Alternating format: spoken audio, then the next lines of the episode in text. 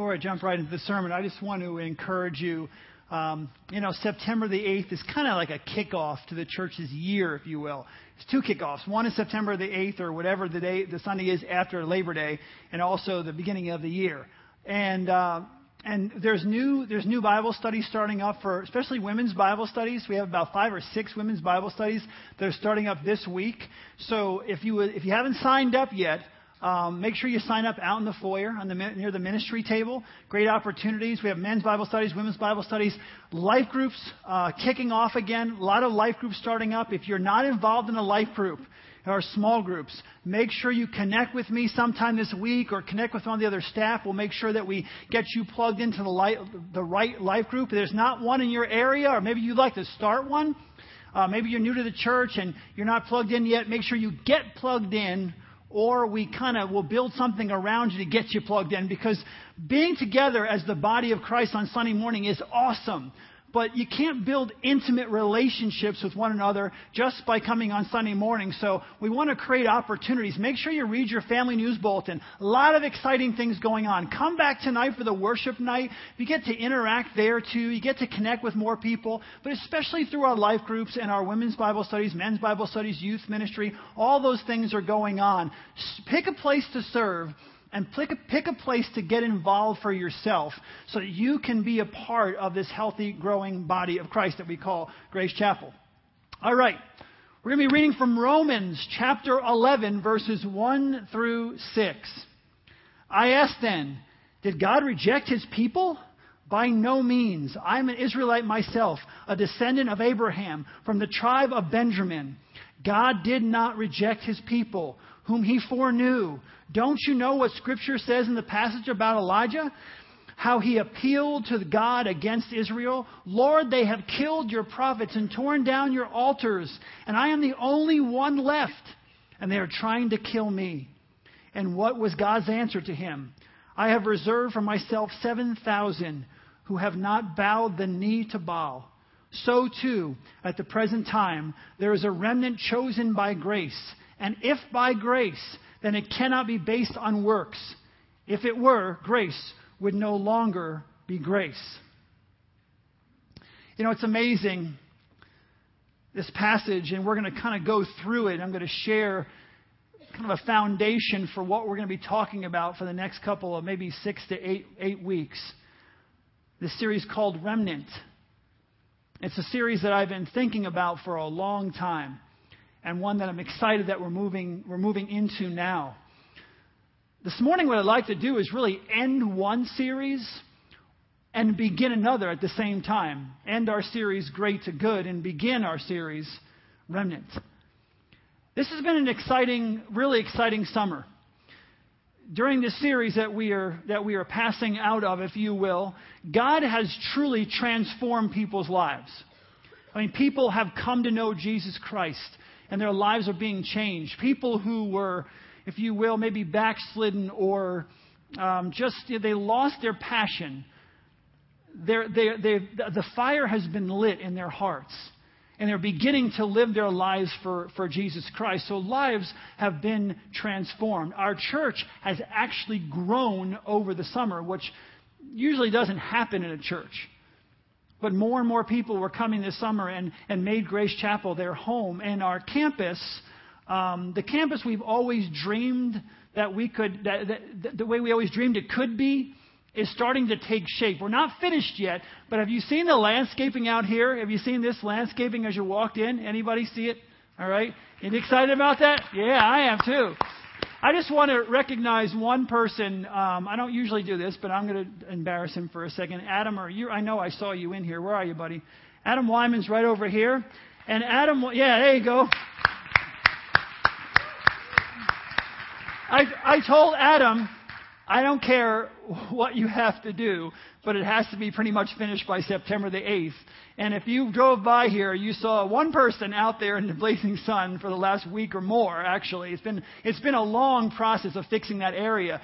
But Adam single, I mean, by himself for the most part, put all those plants in, and we had other people came alongside of him and made, got great deals on prices for plants and, and for trees, and, and, and everyone really participated. But I just want to point out how much effort and heart went into doing that. Um, you, did a, you did a phenomenal job, brother. You have your, you have your own business now, right? Yeah. I'm giving you a plug. That's what Adam does for a business right now. So I, I really appreciate that. And God, God is helping this church, this campus, become all that we've always dreamed it could be. We have a long way to go, but God is moving in a powerful, powerful way. We're a healthy church. And more than anything else, since we started this church in 2000, that's what the leadership of this church has wanted to be a healthy church. Because healthy churches can do things that even, even churches that are much larger, much smaller, doesn't matter, they can't do. Because when you're healthy, you can focus on what's important. And we've been able to focus our attention on what's important, and God has truly blessed us.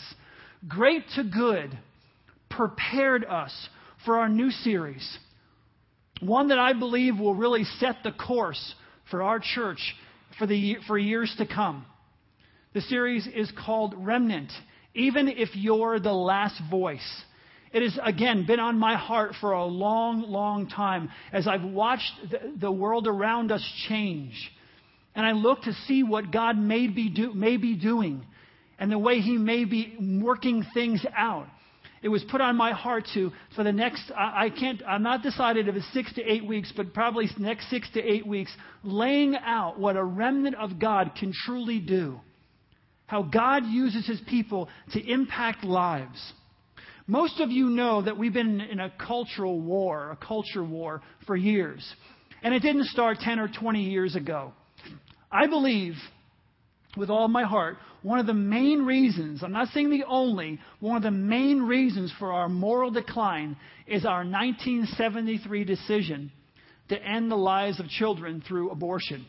If you look at the statistics, if you look at this culture, our culture, you can see a lot of things happening after that date and how, how God has, in a sense, um, responded to our decisions. See, no culture can experience God's pleasure when their leadership and people openly choose to attack the very image of God and the most vulnerable among us. I don't talk about abortion all the time when I get up here. You, most of you have probably never really heard me talk about it a lot, except that we're doing things to help with, you know, with different places that help moms and the birthing and all that kind of stuff. And, I, and the reason, one of the reasons, I just want to tell you from my heart that I don't pound on it all the time, because I know there are people within the church who've been through that in their own lives, in their past. And, it, and I, don't really want to bring it up all the time and remind people of a very painful time in their lives. Most of people in this room would understand that this church, Grace Chapel, would uh, wholeheartedly disagree with abortion. And I believe that's one of the reasons, one of the main reasons why we're seeing the moral decline in our country as we have. Because when you can attack the very image of God and most, the most vulnerable among us while defending the rights of others in that culture who openly defy and mock God and His commandments, you're, you're, you're asking for a bit of trouble. A culture, a country is asking for trouble. Once, once your most basic principles, once the most basic principle of humanity, the protection of our children, has been dismantled, it's only a matter of time before our other fundamental principles are under attack. The, the family unit, the definition of marriage, and, and other, other basic, uh, our basic understanding, if you will, of right and wrong. It's just a matter of time before all these other areas, all these other fundamental biblical principles that many of us hold dear are under attack. Things that would have been unthinkable, unthinkable even to the non believer 15 or 20 years ago are now openly accepted, even by many Christians. And that's what really, that's what really has been, been weighing on my heart that I can get up in church and I can state things that should be undebatable, I mean, undeniable from a biblical standpoint from the Word of God, but you get debate within the church. When that begins to happen, we have a problem. We have a problem. I don't know if anyone's told you yet, but the culture war is over. And I have some good news and I have some bad news. The bad news is we lost. The good news is it's not the end, it's just the beginning. It is just the beginning. In every culture where Christianity is thriving or has thrived, and throughout biblical history, God has called to himself a remnant. A remnant. I know many people are thinking right now, a remnant. Pastor, you have lost your mind. We don't need a remnant. We need the masses out in full, you know, fighting this battle. We need, we need all the people to come together. Let me, let me this morning challenge that way of thinking. It would be wonderful if the masses all got together and challenged whatever was happening in the country. But let me, let me challenge the, the thought process that says that's the only way to bring about moral change, spiritual change in our country. If 78% of the population, it's like 78.4% of the population, claim to be Christians in the United States, then how on earth did we get to where we are right now? Having discussions that your, your grandparents, your parents would have not thought possible that we're having right now. How on earth, if eight, almost 80% of the population of this country is Christian, could we have found ourselves where we are as a nation? If sheer numbers were the answer, how on earth did we get here? How could we be in a debate over the definition of marriage? I mean, how, how can that be even possible? It's like debating the definition of the sun and the moon. And some people I know that really begins to, you know, you're kind of getting in your heart, you just got all stressed out. But I, I, I urge you, please, before God, I urge you with all my heart, do not take what I'm saying face value this morning. Study the Word of God. Okay? Look at the Word of God. God lays the foundation for all these things. It is not up to the Supreme Court or any legislation or anyone else to define some of the things that are foundational principles not just to the United States of America, to humanity. God is the one who defines and has put into place certain institutions. No one else. And so I should, nothing I'm saying this morning should be, sh- uh, this, is, this is important. Nothing I say this morning should shock anyone, but I guarantee it will.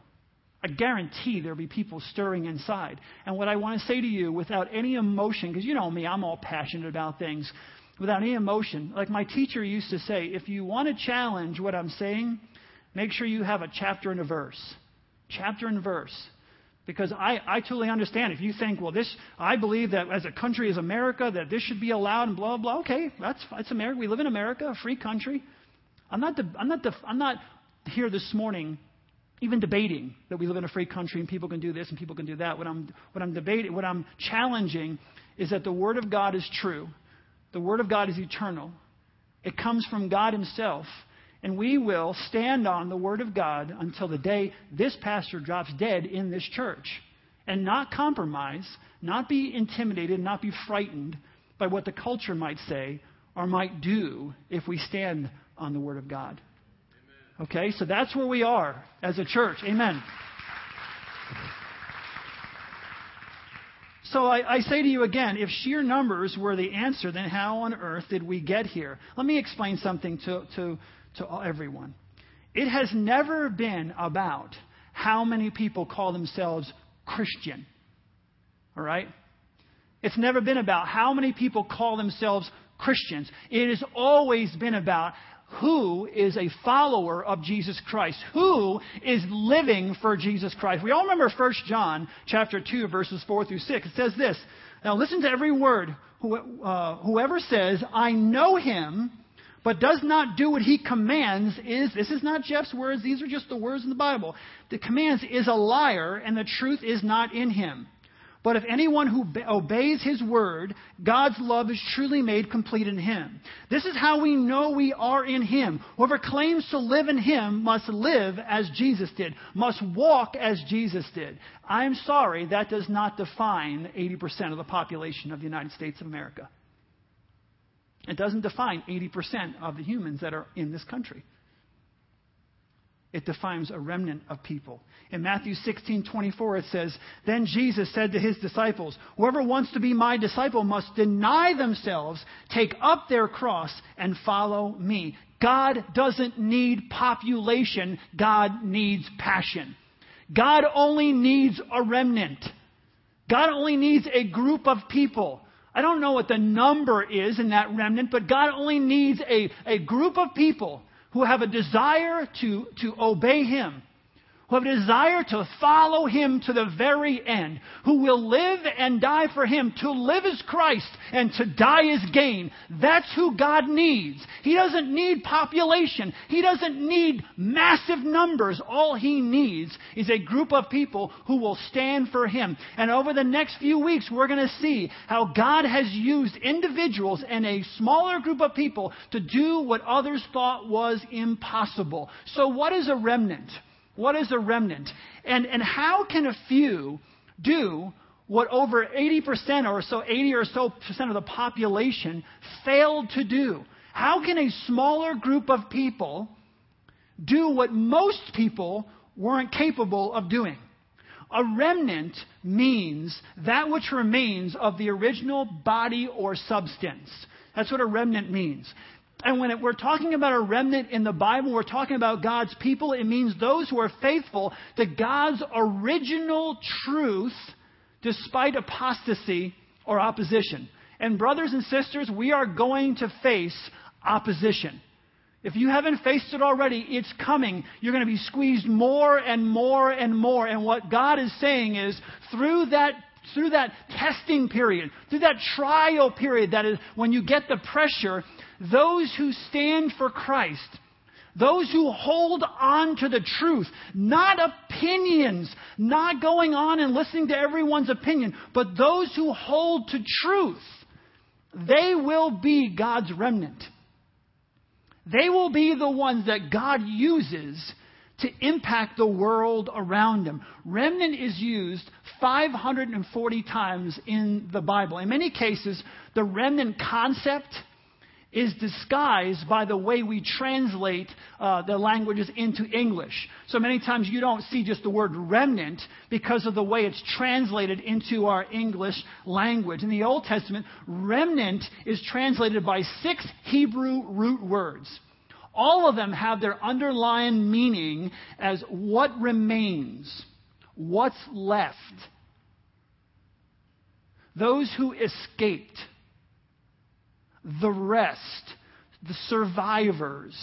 It's the underlying meaning, Old Testament and New Testament. That's what it means. That's what remnant means. Throughout the Bible, God uses a remnant to bring about his purpose. Why would our time be any different? Why would our, our time now, 2013, going into 2014, why would our time be any different? God uses a remnant throughout biblical history to bring about the change, to bring about the transformation that he wants to see in the world. In Isaiah chapter 1, verse 9, it says, Unless the Lord Almighty had, had left us some survivors, also translated a remnant, we would have become like Sodom. We would have been like Gomorrah. Now, I've heard a lot of people, and I know a lot of people right now are thinking, man, I, the way I see it, we are becoming like Sodom and Gomorrah. All the things that are happening around us, the kind of things that we're doing, the kind of behavior that we're exhibiting in the country, and we're becoming like a Sodom and Gomorrah. But let me encourage you, okay? I also see God stirring in the hearts of his people. I see God stirring in the hearts of Christians. The more they're squeezed, the more they stand. The tighter they get, the more they get pushed back, the more they push forward. They stand up. They understand who they are in relation to God. They understand they're one of His and they stand boldly in their schools, in their workplaces, in their neighborhoods, in their communities. They're standing up for Jesus Christ more boldly because they're being pushed back. So, as much as we see all the things around, going on around us, we also see a stirring in the heart of people who love Jesus Christ. God always keeps a remnant, and they emerge at His appointed time. God always keeps a remnant. People think, man, I don't see any Christianity happening over Christianity happening over here, and I don't see we're the last bastion of hope, and, and all these kinds of things. But God always keeps a remnant. Let me give you an example. The example of China. The example of China. In 1966, a brutal campaign against all perceived challenges to Maoist orthodoxy was unleashed on that nation. If you didn't go along and, and, and they had the they had a young they had these young zealots, if you will, uh, who were they were called uh, the Red Guard, the Red Guard of Mao's central the Cultural Revolution. And these, these this Red Guard would go around and they would basically wipe out anything that stood in the way of this Maoist uh, orthodoxy, this whatever you want to call it, moving in and taking over. Christians during that time went through a horrendous experience. As I was leaving, as some of you were leaving today, someone whose grandparents were Chinese, they, they, they went through this. Her, her grandfather was a pastor, and he had to flee to another country. So they were either chased out of China, they, were, they went into hiding, or basically they were killed. Many, many Christians didn't survive this. They didn't survive. During this decade long crusade, if you will, many people were killed. And many people thought at that time that Christianity and other religions had been wiped out in China. They no longer existed, they were gone. And for many believers in Jesus Christ around the world to watch this, they were overwhelmed. They thought it was over. As a matter of fact, a man named Richard C. Bush pronounce that basically communism was the victor in 1970. He said, Communism is victorious. Here, here's how he said it. I love this. It was a religion unto itself, and communism had vanquished Christianity. Vanquished Christianity. There's only one small problem. They forgot to tell the remnant that they were vanquished. You need to do that. You know what I mean? If you get when you talk about, I love the word vanquished. They vanquished them. They're vanquished. In my mind, that's like they're completely and utterly wiped out. They're completely gone. It's all over. So they vanquished them, but they didn't tell the vanquished that they were vanquished. In 2008, The Economist cited a former Chinese official who had become a, a convert to Christianity. He said that there were over 100 million Christians in China. 100 million Christians in China. This number was confirmed by the director of government bureaucracy who oversaw religion in the country. So he basically said, yep, that's basically right. Conservative estimates project that there will be over 135,190,000 Christians in China by the year 2025. And I believe with all of my heart that is so underestimated, it's not even funny. Because as things loosen up and people begin to feel the freedom to come out, that, I was on vacation, I was at a camp, and one person who it was a missionary to China was sharing about how they were able to open one church in this area, one church. And they thought, well, you know, a few people will show up. You'll give them. Thousands of people came out and showed up. So they're not quite dead. They're not quite dead. So, what it's worth, let's just adopt the estimate of roughly maybe 100 to 105 million Christians in China, people who follow Jesus Christ in China today. If this figure is even remotely close to being accurate, which it, which it is, it's pretty much documented, that means 8% of the population of China are now confessed followers of Jesus Christ.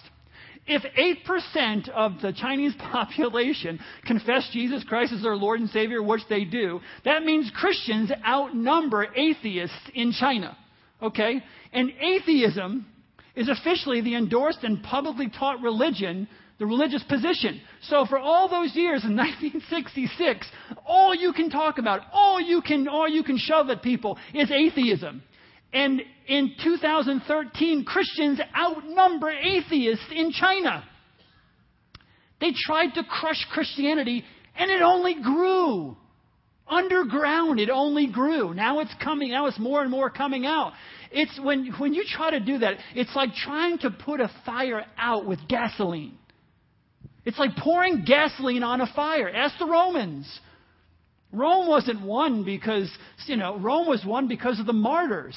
People looking at these people and saying, How is it possible that they're singing and praising God on the way to be eaten by lions or, or burned to death on stakes? How is this possible? And God, through his remnant, moved in people's hearts. God, through, through different people moving in different places, a small group of people, countries are one. People's lives are changed. I led a woman to Christ who is Chinese about two years ago.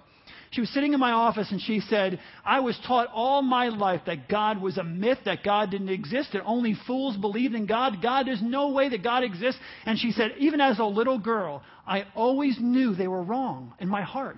I always knew I had this feeling in my heart that there, I didn't know who he was, I didn't know what, but I believed there was a God. And she sat down with me and said, now that she was here, can you, can you tell me about this God? She said, I don't want to commit intellectual suicide here but I want you to tell me about God. And I, I was able to sit down with her and logically, rationally walk her through the gospel. First, the existence of God and all the way to the gospel. And she gave her life to Jesus Christ. You can't wipe out something, my friends, that is not external, it's internal. The law of God is written on people's hearts. And the Bible says it's about this remnant, okay? This is, this is, it's been from the beginning and it will be this way at the end. The Bible says that that the, the, the remnant of God will battle against the enemy in the last days. In, in Revelation chapter 12, verse 17, Satan is angry with God's last day remnant, and he, and he wages war against them. It says, Then the dragon was enraged at the woman and went off to wage war against the rest of her offspring, also translated the, the, the, uh, the, uh, the remnant of her seed. So Satan will, will wage war against the remnant. The remnant will always be there. They've been there from the beginning. They will be there at the end, waging war, standing up for Jesus Christ to the very end. God will always have a remnant to stand. See, a remnant are people of unshakable integrity who love truth and honesty. They love truth and honesty. In Zephaniah chapter 3 and verse 13, it says, The remnant of Israel shall not do iniquity, nor speak lies, neither shall dece- a deceitful tongue be found in their mouths, for they shall feed and lie down, and none shall make them afraid. One of the things we're going to be talking about during this series is what does a remnant look like? And I love that. They shall not be afraid. They will not be afraid. What can you, what can man do to me? The Bible says. Don't fear the one who can kill the body. Fear the one who can kill the body and the soul. There's nothing for us to fear. To live is Christ and to die is gain. There's nothing for believers, true believers in Jesus Christ to fear.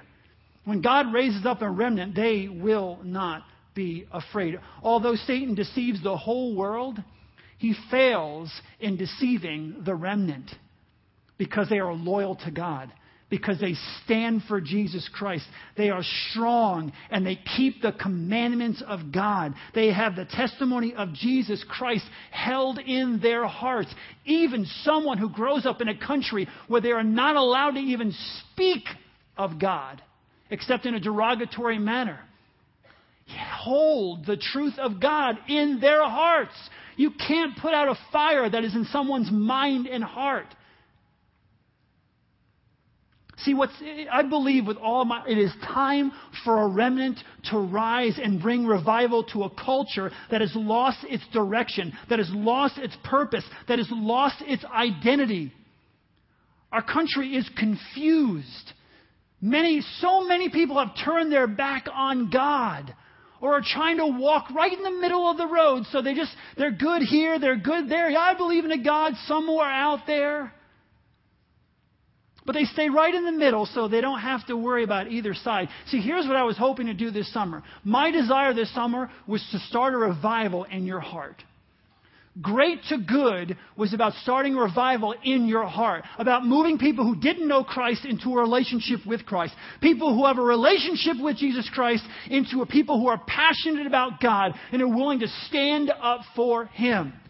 People who are passionate about God just to light them on fire and send them on their way. And there are so many people in this church who have been set on fire for Jesus Christ, who are doing things not because the church has it as a program, but because God has laid it upon their hearts. And I'm going to be sharing some of those things. I'm going to be having those people come up here on stage over the next few weeks and sharing with you not what I told them to do not what the church programs told them to do, but what God has told them to do in their own hearts. They are a remnant of people who are reaching out to their community. I, want, I wanted great to good to start a revival in our hearts. I want remnant, even if you're the last voice, to take that revival and spread it out in our community, to start reaching out to our community. God has opened up doors for this church that are mind boggling. We are in every school around here, invited in through archery, almost every day of the week. We, we don't have enough people to keep up with the demand of the schools inviting us in. And basically saying, say whatever you want. Now, we're careful what we say because we want to keep getting invited back. But we started out with two classes last year in the beginning of the year. We have 15 classes this year. God is moving. God is moving. Places like the, Cincinnati Zoo calling and asking, Can you help us build an aquaponic system in our new restaurant greenhouse? Places like the, you know, like, like the Krohn, the Krohn Conservatory asking us to come and build an aquaponic system there. And the opportunities that we had to talk to people who were in the media, who were just, who work there. I mean, just the opportunities that God is giving us as a church to reach out to the community. He starts that fire in our hearts and He says, now go and take what I've given to you and reach out into your community. Make a difference in the lives of the people in your community. Our series, amen. Our series, Great to Good, helped us understand, helped us better understand the, the heart of God. It helped us understand what God expects of us and hopefully prepare us for a post Christian culture. Now, I know when I say that, some people are just, their heart just thinks, post Christian culture, what are you talking about? It makes you, it get, kind of gets you discouraged when I say that. But I'm telling you, don't be discouraged. Be encouraged.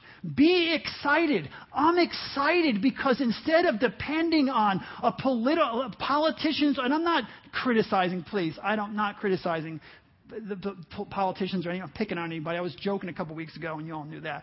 Uh, but I, here's what I'm saying: instead of us as Christians depending on politicians and legislation to fight our battles for us. We will be dependent completely on God.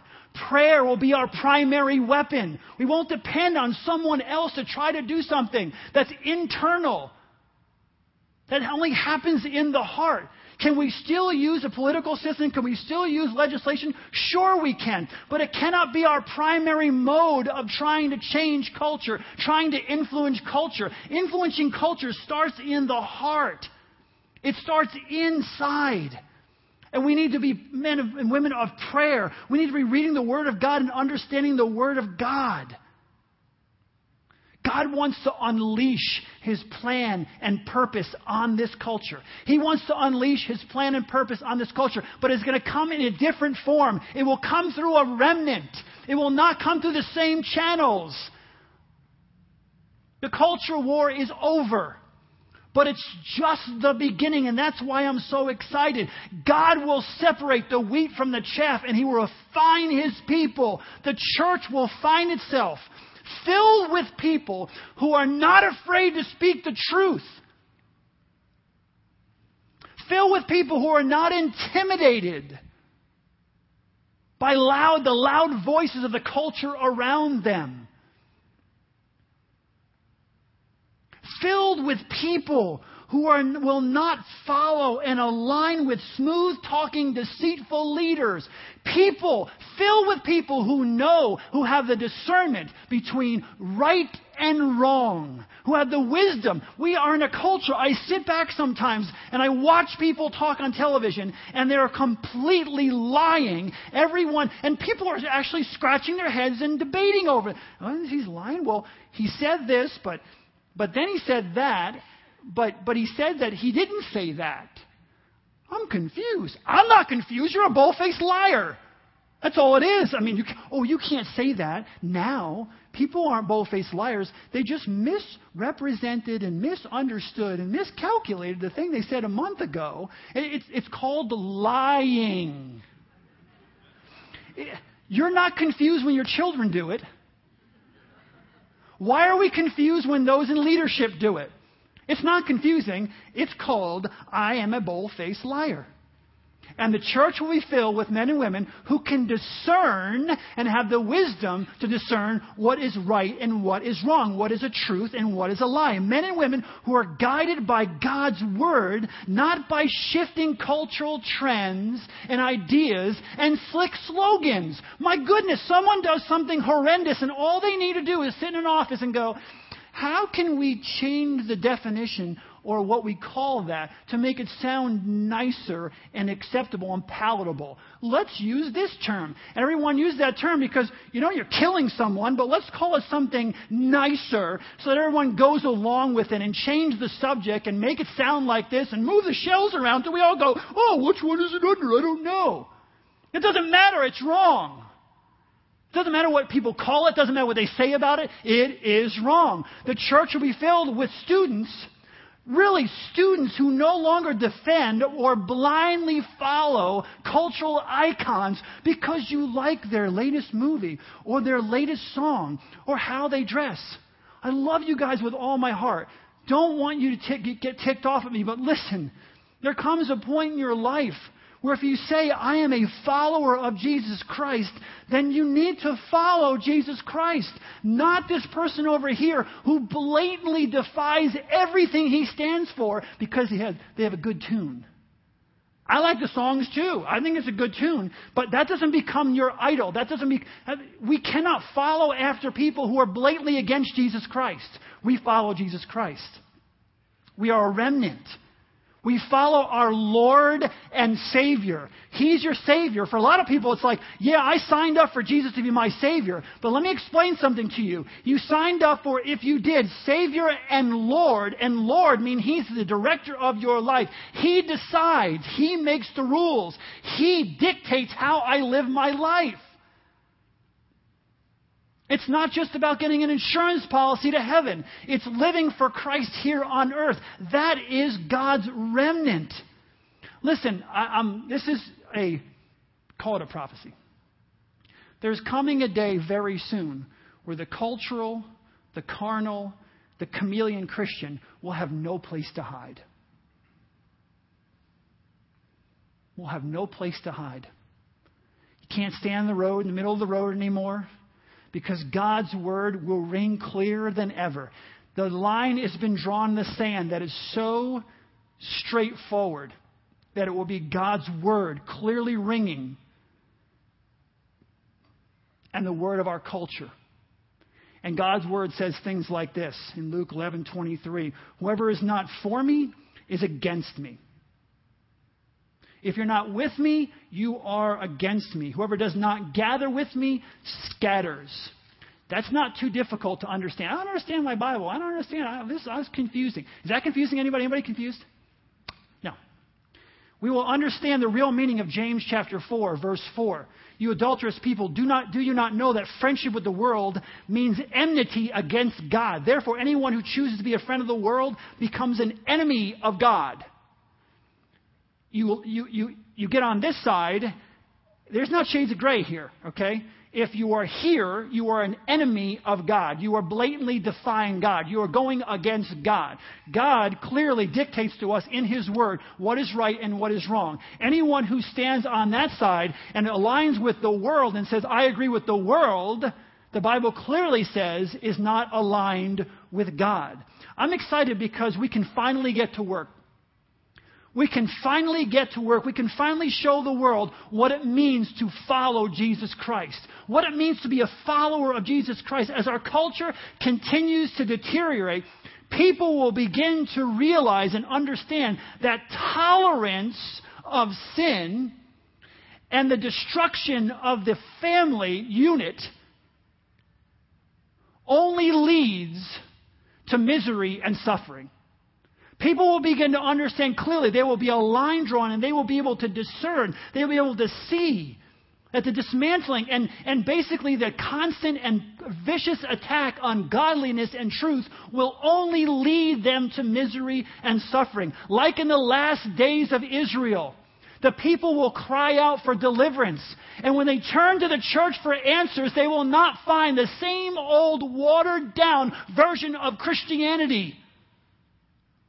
But they will find people on fire for Jesus Christ they will see a clear difference between the world in which they're living and they're looking around and saying, I, I can't, this, this is not, even as a non Christian, they will not be able to understand why things are, and they'll turn for other answers and they will not come to the church and be confused. They will see a clear line driven into the sand that says, here's who we are. Here's what we stand for. Here is truth. And there'll be a clear choice for people to follow. There will be a clear difference. People are set apart for God, they will find love and truth without compromise. They will find a peace, joy, and contentment that has been lost in the past in a sea of gray. Everything goes. Everything. It's, oh, it's just invited all in. They will be able to, to find true peace, true joy, and true contentment that had been lost in a sea of gray. God will be moving. They will have a clear, they will find it clear. There will be a clear path from darkness to light. There will be no confusion as the church, as the remnant of God, stands for God, stands for Jesus Christ, stands on the Word of God, holds on to the Word of God, and lives out the Word of God. Over the next few weeks, we're going to look, we're going to look at God's Word and find strength and encouragement. We're going to find, we're going to find true strength and encouragement as we look to the past to, to discover our own future. God's word is clear. We are not in a confusing, confusing time biblically. This has happened time over after time after time. And as we look to God's word, we're going to find strength for our own future. We'll take comfort in the truth that God is doing a new thing. It's good, a new thing in our country. He's doing something new. And we will gain, we, we will gain a better understanding of what it means to be a disciple a follower of Jesus Christ. We will see how God throughout history uses a remnant to do what seems to be impossible. Anyone who has a discouraging heart right now, because you look around you and you see, how can this be turned around? No, this has happened before. And God has raised up a remnant and done what seems to be impossible. We will talk about those things. We will study those things. The sun, my friends, is not going down on Christianity in America. It is not going down. You need to remember the darker things get, the easier it is to see the light. The darker things seem to be in a place, the easier it is for people to discern darkness from light. It's easier to see the light. God is not wringing his hands in heaven, wondering how this is all going to turn out. Because he's in complete control. He's been in complete control. He will always be in complete control. Our job is not to worry. Our job is to stand and be counted, to be a voice in the wilderness, crying out the testimony of Jesus Christ, telling the truth of what we live for, who we are, what we stand for. Our job is to share the truth, to ask where the good way is, and to walk in it. Even if you're the last one or the only one walking, even if you are the last voice, I want you to just bow your heads with me. I want to pray with you. If you would, can you stand up? Let's stand up together. I want, if you could, grab the hand next to you. If you could just slide over, let's grab hands here this morning.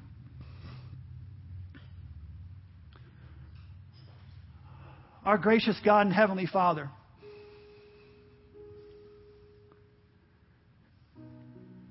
We believe in you and we trust you. We have faith in you. We know things look sometimes discouraging. We hear the news and we, we watch how things are transpiring and we see your word being trampled and you being mocked. We watch shows about how, how pastors live in different parts of the country and, and how their daughters act and, and how people play with snakes and all these kinds of shows that try to undermine who you are and discourage, discourage us. Father, we're being pressed in on every side, but we will not be shaken. We will not be moved. We will stand for you, hand in hand with our brothers and sisters in Christ around the world. We will stand for you. To live is Christ, and to die is gain. We want to be your remnant.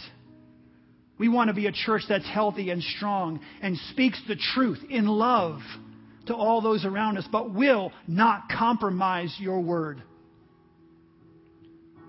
We will not redefine what you have established as marriage. We will not redefine anything, Lord God, that goes against what you have clearly laid out in your word. But as a church, from speaking for myself as the pastor of this church and those around me, we will not compromise. We will not shake and backpedal. We will not go along to just get along. We will stand for your truth, even if we are the last voice. In Jesus' precious and holy name, amen.